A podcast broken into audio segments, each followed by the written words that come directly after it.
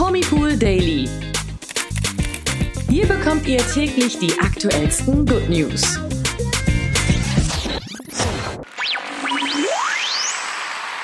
Hallo und herzlich willkommen zu einer neuen Ausgabe von unserem Promipool Daily Podcast. Heute wieder mit mir Imke und mit mir Nathalie. Heute geht es endlich um 20.15 Uhr los mit dem Sommerhaus der Stars 2022.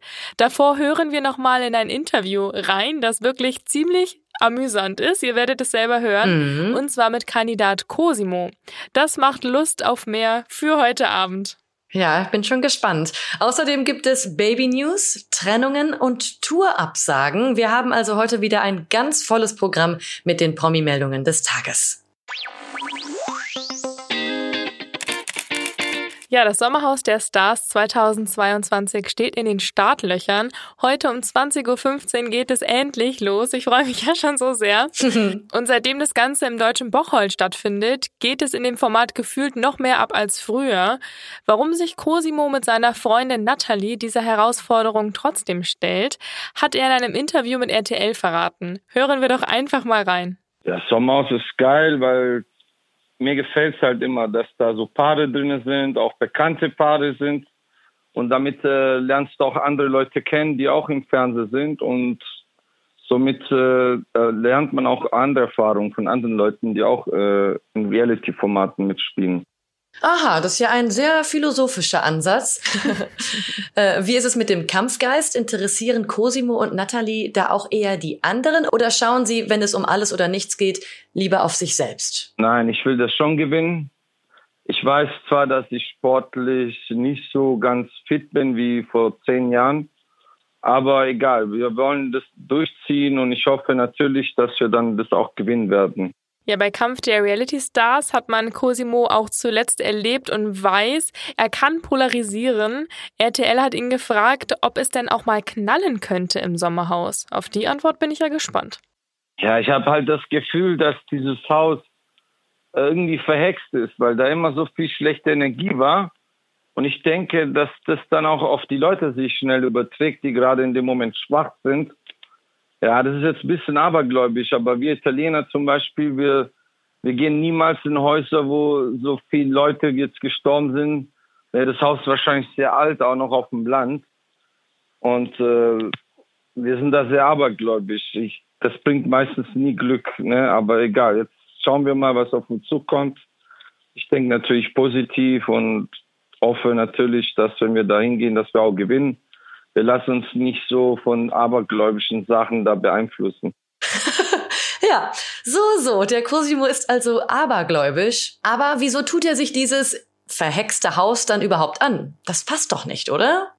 Ja, natürlich ist es ein komisches Gefühl. Natürlich äh, ist es auch wichtig, weil ich gehe ja mit meiner Partnerin dahin. Für mich ist auch wichtig, dass meine Partnerin auch ein bisschen bekannt wird dadurch, ne, durch dieses Sommerhaus. Und das ist halt natürlich auch für, für uns gut, ne, für uns beiden. Ja, endlich mal jemand, der sagt, wie es ist. 1 zu 0 für Fame gegen Aberglaube. das ist dann jetzt das Ergebnis. Doch wie ist es mit den anderen Paaren im Haus? RTL hat nachgefragt, was Cosimo stören könnte. Wahrscheinlich, es gibt Paare, die wahrscheinlich nicht so aufräumen oder putzen. Da sind wir sehr ein bisschen äh, empfindlich, weil wir selber äh, auch sehr gepflegt sind und bei uns ist immer sauber in der Wohnung. Das wäre so ein Problem, wo ich denke, in unserer Beziehung, was dort im Haus Probleme kommen könnten. Ja, wir würden Cosimo und Nathalie den Sieg natürlich von ganzem Herzen gönnen, aber wir wissen auch, wo Cosimo ist, da sind auch neue TV-Skandale nicht weit. Worauf dürfen wir uns da freuen? Das weiß ich nicht. Also ich, ich denke immer, es liegt immer an der Situation ich mache ja die Skandale ja nicht mit Absicht, sondern das kommt einfach nach meinem Gefühl. Ja, wer schon jetzt nicht genug von Cosimo bekommt, genauso wie Imke und ich. Imke, du bist doch jetzt schon ein großer Fan, oder? Ja, auf jeden Fall. Der schaltet heute Abend dann auf jeden Fall besser den Fernseher ein, denn um 20.15 Uhr, wie gesagt, gibt es auf RTL immer ab jetzt Mittwochs und Sonntags die Sommerhausfolgen. Und wer nicht warten kann, für den lohnt es sich auch auf RTL Plus vorbeizuschauen. Dort gibt es die Folgen nämlich vorab. Ja, wie in einer Reality-Show geht es jetzt auch im Privatleben von Model Emily Ratajkowski ab. Sie und ihr Mann Sebastian Bear McClard haben sich getrennt und jetzt schießt sie ganz schön gemein nach. Im Rahmen des He's a Ten Trends kennen viele ja wahrscheinlich von TikTok und Co., wo es heißt, er hieß a 10, but bla bla bla, ähm, hat sie einen fiesen TikTok-Clip hochgeladen, der mittlerweile viral gegangen ist. Natalie, was hat es damit auf sich? Ja, also erstmal müssen wir ja sagen, dass Emily darin mal wieder super sexy aussieht wie immer. Ne? In so einem knappen Bikini steht sie nur da und scherzt dann aber ziemlich gemein, Zitat, wenn er denkt, dass er eine 10 ist, weil er dich haben konnte, du aber auf hässliche Männer stehst.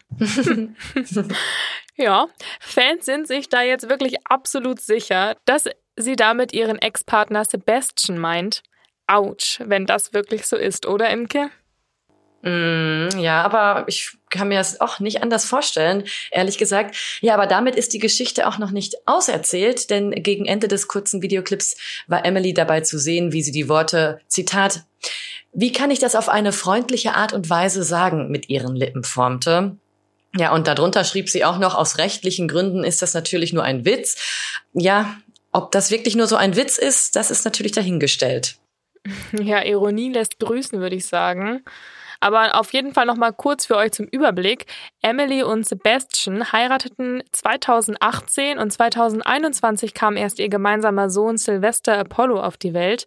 Nach vier Jahren Ehe trennten sie sich jetzt halt und Gerüchten zufolge soll er sie tatsächlich betrogen haben. Hm. Also dann würde ich mal sagen, hm, dann muss er mit diesen paar fiesen Sprüchen im Nachhinein wohl einfach leben, denn das ist ja nun mal wirklich ein No-Go.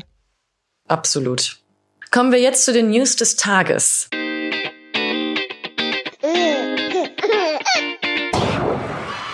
Maroon 5 Frontmann Adam Levine und seine Frau Behati Prinsloo erwarten wieder Nachwuchs. 2014 heiratete das Paar und hat auch bereits zwei Töchter, die heißen Dusty Rose und Geo Grace. Und wie People berichtet, wurde das ehemalige Victoria's Secret Model beim Mittagessen mit ihrem Ehemann und unübersehbarer Babykugel in Santa Barbara in Kalifornien gesichtet. Ja, es ist kein Geheimnis, dass sich Adam und Behati weitere Kinder vorstellen können. Zitat, wir wollen eine große Familie, also wer weiß hieß es auch schon von Behati im November vergangenen Jahres im Gespräch mit Entertainment Tonight. Also wenn die beiden wieder Nachwuchs erwarten, dann wünschen wir natürlich alles, alles Gute, eine gute Schwangerschaft und freuen uns auf jeden Fall über die Baby News bald. Eine gute Schwangerschaft, ja. den Spruch finde ich auch. Ich sehe jetzt gerade so Grußkarten vor mir. Herzlichen Glückwunsch, eine gute Schwangerschaft. Ja, aber überleg mal, wie viele Leute, die haben dann Rückenschmerzen, dann können die nicht schlafen, dann ist denen immer übel und alles Mögliche, müssen dann ständig zum Arzt, dann ist vielleicht noch eine Blutung oder so. Also, weißt wie ich meine? Da sind ja. so viele Sachen. Deswegen wünsche ich wirklich eine gute Schwangerschaft. Okay. auch wenn es doof klingt. Ja, wir machen jetzt weiter mit etwas traurigen Nachrichten und die kommen von GNTM-Kandidatin oder Ex-Kandidatin Theresia Fischer. Sie und ihr Mann Thomas haben sich getrennt. Fast jeder in Deutschland konnte damals an ihrer Trauung teilnehmen. 2019 gaben sich die beiden live bei GNTM im Finale, nämlich das Ja-Wort vor Heidi Klum. Und das ist wirklich so eine Situation, wo ich noch genau weiß, was ich gemacht habe. So prägend war das für mich. Oh ich habe nämlich bei mir zu Hause mit äh, Freundinnen das Finale geschaut und wir saßen wirklich mit aufgerissenem Mund und, und, und unserem Glas Wein in der Hand da auf meiner Couch und haben uns angeschaut und es war so still, weil wir nicht glauben konnten, dass das da wirklich passiert. Das wusste man im Vorfeld ja nicht, dass das passiert. Und mhm. dann diese also dieser, hast du das damals geschaut, Imke? Äh, nee, ich glaube, ich habe es nicht geschaut. Ich, ähm, ich weiß gar nicht. Unter unseren Zuhörern sind bestimmt einige Leute dabei, denen es genauso ging wie mir und meinen Freundinnen. Also das war wirklich so skurril. Naja, aber auf Instagram heißt es jetzt von Theresia zur Trennung, dass sie sich nach Zitat sieben wunderschönen gemeinsamen Jahren getrennt haben. Mehr wolle sie in Zukunft auch nicht über die Trennung sagen, denn das Ganze soll privat bleiben. Thomas ist 28 Jahre älter als die 30-jährige Theresia. Ab jetzt werden sie ihr Leben ohne einander voranschreiten müssen. Schade, wirklich. Ja, super schade, weil die beiden waren echt immer so verschmust und ähm, haben wirklich so sich als Power Couple ja auch immer präsentiert. Ja, und ich meine, man kennt Theresia jetzt ja nur so als das, was sie sich vor der Kamera verkauft, aber ich denke mir, damit könnte ja eventuell auch nicht jeder, oder? Wenn jemand so sehr expressiv nach außen ist und äh, gerne im Mittelpunkt steht, irgendwie dann mit ihrer kleinen Kuschelfigur Herbert, äh, mm. was sie ja so ein mhm. bisschen spielerisch, verscherzt, kindlich da immer noch ähm, mit vor der Kamera abzieht, da würde ja vielleicht auch nicht jeder sagen, juhu, das ist voll mein Ding. Äh, das weiß Theresia wahrscheinlich selber. Ich habe echt gedacht, dass er so der Ruhepol in ihrem Leben ist, äh, der damit einfach gut umgehen kann. Genau, Aber das gut, dachte ich auch. Wird seine Gründe haben und äh, Theresia wird ihr ihren Topfdeckel schon noch finden irgendwann, wenn sie möchte. Auf jeden Fall. Das hast du schön gesagt. Na, danke. ähm, ja, und zu guter Letzt haben wir noch eine traurige Nachricht von Justin Bieber. Denn der Musiker hat seine Justice World Tour jetzt endgültig abgesagt. Schon im Juni musste Justin Bieber seine Amerika-Konzerte canceln, nachdem bei ihm das Ramsay-Hunt-Syndrom festgestellt wurde. Wie viele von euch wissen, sorgte die Krankheit damals dafür, dass eine Gesichtshälfte von Justin gelähmt war. Das hatte er damals sogar über Social Media mit einem Video zur Schau gestellt. Nachdem er zunächst wieder auf der Bühne stand und in Europa und in Brasilien seine Songs gespielt hat und seine Fans begeistert hat, zieht er jetzt aber nochmal die Notbremse. Von ihm heißt es, Zitat, Nachdem ich die Bühne verlassen hatte, überkam mich die Erschöpfung und mir wurde klar, dass ich meiner Gesundheit jetzt Priorität einräumen muss. Mir wird es bestimmt bald wieder gut gehen, aber ich brauche Zeit, um mich auszuruhen und gesund zu werden. Gut, dass er auf jeden Fall die Reißleine jetzt gezogen hat. Wir wünschen natürlich gute Besserung und hoffen auch, dass es Justin Bieber bald wieder gut geht.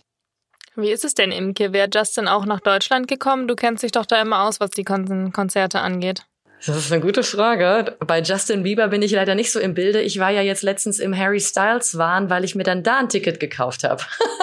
Ach echt? Wann ja. kommt der? Äh, der kommt nächstes Jahr im, ich meine Mai und Juni oder so, oder auf jeden Fall im Juni ist er da in äh, Frankfurt, Düsseldorf und in äh, warte mal kurz. München, genau. In Frankfurt, ah, ja. in Düsseldorf und in München ist er dann da.